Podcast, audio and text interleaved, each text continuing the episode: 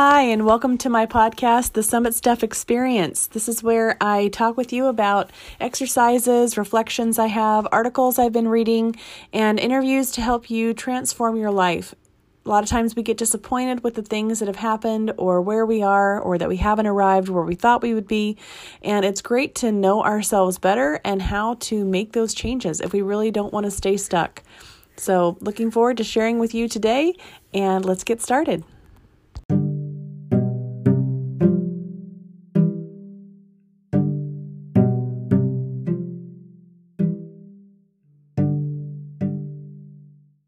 One of the things that I really love about uh, friends and family and clients who know that I'm really interested in personal development and helping people through their thought process is that they send me articles and they send me videos and things that they're interested in or things that catch their eye. And one of the things that came to me recently was an article from the Wall Street Journal that was published on July 14th. And it talks about this new book. The the author actually is interviewed and it's a new book called The Life Changing Science of Detecting Bullshit. so I really love that. I'm wondering where your BS detector is these days, and if you feel like it's uh, the the meter is full. I know there's been a lot of information, just um, politically, culturally, um, even related to the pandemic and health information and news and you get to talking with people and friends and family and getting their opinions on things and you never know how much of it is truth how much of it has a source what kinds of things people are just coming up with on their own and so I thought this was really a, kind of a neat article. I wanted to share it with you. And it was talking about how people tend to give an opinion or they spread BS you know, when they feel obligated to have an opinion about something they know little about, and when they feel like they aren't going to be challenged on it. So, you know, I can think of times when, you know, maybe I'm shooting the breeze with some friends from college and we're just sitting around and, you know, it's easy to just to BS and go on just to keep the conversation going. And what I like about the thing that's pointed out here in this article is that BS isn't always a bad thing. It can, you know, create some kind of connection and develop um, just, you know, that camaraderie that I was just referring to. And we do it to facilitate a, a social bond, you know, to be likable, to be interesting. And um, I just, I thought that was fun that there was really a positive twist to us kind of going on a riff or sharing our opinion, feeling like it's a fact. Um, but it was interesting too that they talked about how people do it unintentionally at times. Um, it's just, you know, that they think that they're not going to be held accountable. And so they kind of say whatever comes to mind. And this reminds me of a professor. I, I used to teach at a college, and one of the professors who was kind of like a mentor to me, I remember her saying once there, there was a major responsibility in being a teacher, and that you can't just go sharing your opinions if you don't have them backed up, because people will take what you say as the truth, as the end all be all. And I it just really caught me off guard because I don't think a lot of professors and maybe they do, but but a lot of people in the teaching field realize and nowadays, I mean, hello, anybody can have a podcast, of a YouTube video, you know, channel. Um, everybody can kind of broadcast their own thoughts and sometimes they come across as research. And it was really convicting when that professor said that when I was first starting out learning how to teach at the college level. And it was helpful because it really did help me rein in if I didn't know an answer to not just start talking or coming up with something or coming up with stories, but to really say, you know, I'm going to have to get back to you on that. I'm going to need to take a look. Or, you know, why don't you do a little research and come back to me with, with what you find and and I'll do some research, find what I find, and well, let's just come together and and see if we can find some truth around this.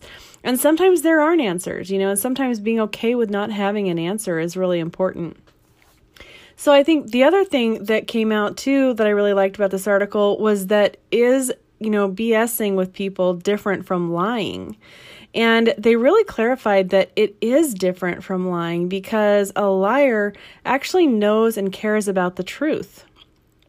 And they're actually trying to kind of detract you, get you away from the truth. Whereas a BSer, you know, when you're shooting the breeze with your friends and you're just kind of throwing opinions out there, you don't actually know the truth necessarily. You're just kind of, it's more about that social connection. And so maybe you actually say something that's true, but you don't even realize you know that it's true or that, or you don't realize that it's true. And so the idea is that you're not really trying to be deceitful, you're just really trying to create connection. Now, now I'm not saying that's always okay. So say you're with a stranger and you're just getting to meet somebody or I know there's a lot of people who meet on dating apps or even just meetups through online and you get connected to somebody and you can BS and and just have a conversation with them. But what's interesting is that when we don't know someone our critical meter is on a little higher because we don't know if they're agreeable. We tend to hang out with people who are more agreeable with us, and so we tend to believe those people, and we can actually be un- un- unwittingly um, kind of be a little bit um, deceived not intentionally by our friends and family but because we just already get along with them. And so we don't think we don't think what their information is is going to be false. And so what's interesting again that comes out of the article is that when people are talking with somebody who maybe they don't know very well or someone they kind of don't trust then the meter or the awareness, I guess the awareness level goes up a little higher on questioning the person and being sure that they're like, hmm, do I really think that? And so it comes down to that critical thinking. And maybe with those friends and family, we don't really put up our critical thinking as much because, you know, we already know that we agree. And so we're going to go with what they say. So I thought what was neat at the very end of the article, it it mentions how can we get better at detecting BS in other people. And one of the best ways is just to ask questions, you know, and to really process what the person's saying to get them to clarify and you can actually say it back. Say like, "Okay, so is this what you're saying?" and then you kind of say it back um, and then a lot of times they like, oh, they'll kind of backtrack their claim. You've probably had experiences like that. You're like, oh, oh, okay, well, maybe they don't know what they're talking about. Um, and then asking them what? Asking the question of, you know, what is it that they're saying? So that's kind of what, with you repeating back or clarifying what it is actually they're saying and then another question they say is asking the question how? Like, how do you know that's true? It's pretty funny. My brother is very much into the details and is very science oriented. He's in the medical profession and he is, he, there's a joke in the family that's like, cite your source. We quote him where he'll say, well, cite your source because he's constantly wanting to know where did you get that information. He's, he's a hypercritical thinker. so he wants to know how somebody came to their conclusion and and and get the the proof of it or the research behind it. Where does that come from? And the the great thing with that is that if somebody hasn't thought through how they got their opinion it might actually give them a reason to consider the evidence. Maybe you're like oh you're asking them the question how did you come up with that and they're like well i guess i just figured because i've seen this happen a couple of times well, it's important to know if they're just referring to having witnessed it or experienced it in their life. That's great. That's helpful, just like on an emotional level, to know how they got this information.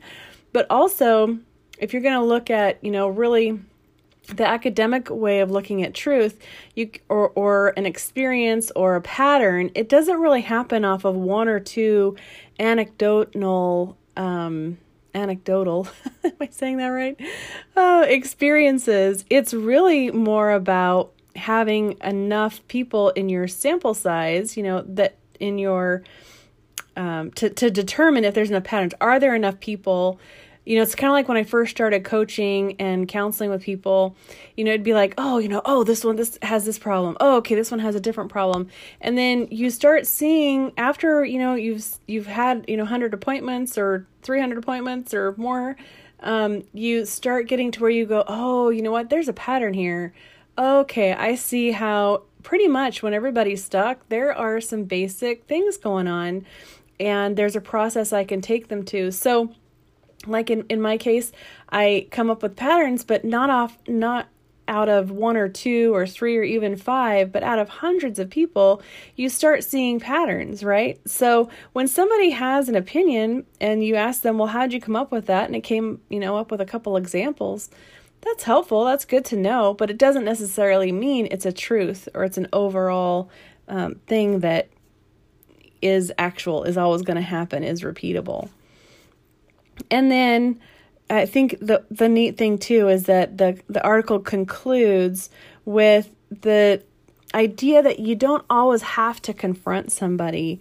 You don't always have to make sure that, you know, are they telling the truth? Are they not? You know, you don't, you don't need to be the BS police. um, you know, you can just help them rethink that by asking the questions like we talked about um, you know, clarifying and then asking the question of how how they got the information, and and then also one of the questions too is just have you ever considered any alternatives? You know, is the person really looking at the whole picture of what they're talking about? And so I thought those are really some neat questions that I can take away, and hopefully those are helpful to you about how we can BS for the pleasure and enjoyment and connecting with other people maintaining those connections, but also how we can address BS in our life and maybe identify it, have our radar on to be able to see when it's happening, and then also how to question it, how to help people be more critically thinking and um, be more open to other perspectives of what that might be, especially in this day. It feels like we've had a lot of tension around so many issues, and definitely I, I work with people who are dealing with that on the home front and the work culture, um, all over the place. And I think these kind of ideas are helpful for all of us. So, anyway, the book was The Life Changing Science of Detecting Bullshit, and the author is Dr. Dr. Petrocelli. Let's see. Does he have a first name? I'm sure he does. Hmm. I am not seeing it. Oh, John. there you go. John Petrocelli. So if you're interested, he is a social psychologist and professor of psychology. And I bet he is going to have more articles and he might even have some YouTube stuff I'll, I might check out. And if you want more information, I do like to put some of the details in the podcast description. So if you want links to anything, you can always check that out and find more details there. All right. Hope you enjoyed this episode, and I will see you next time.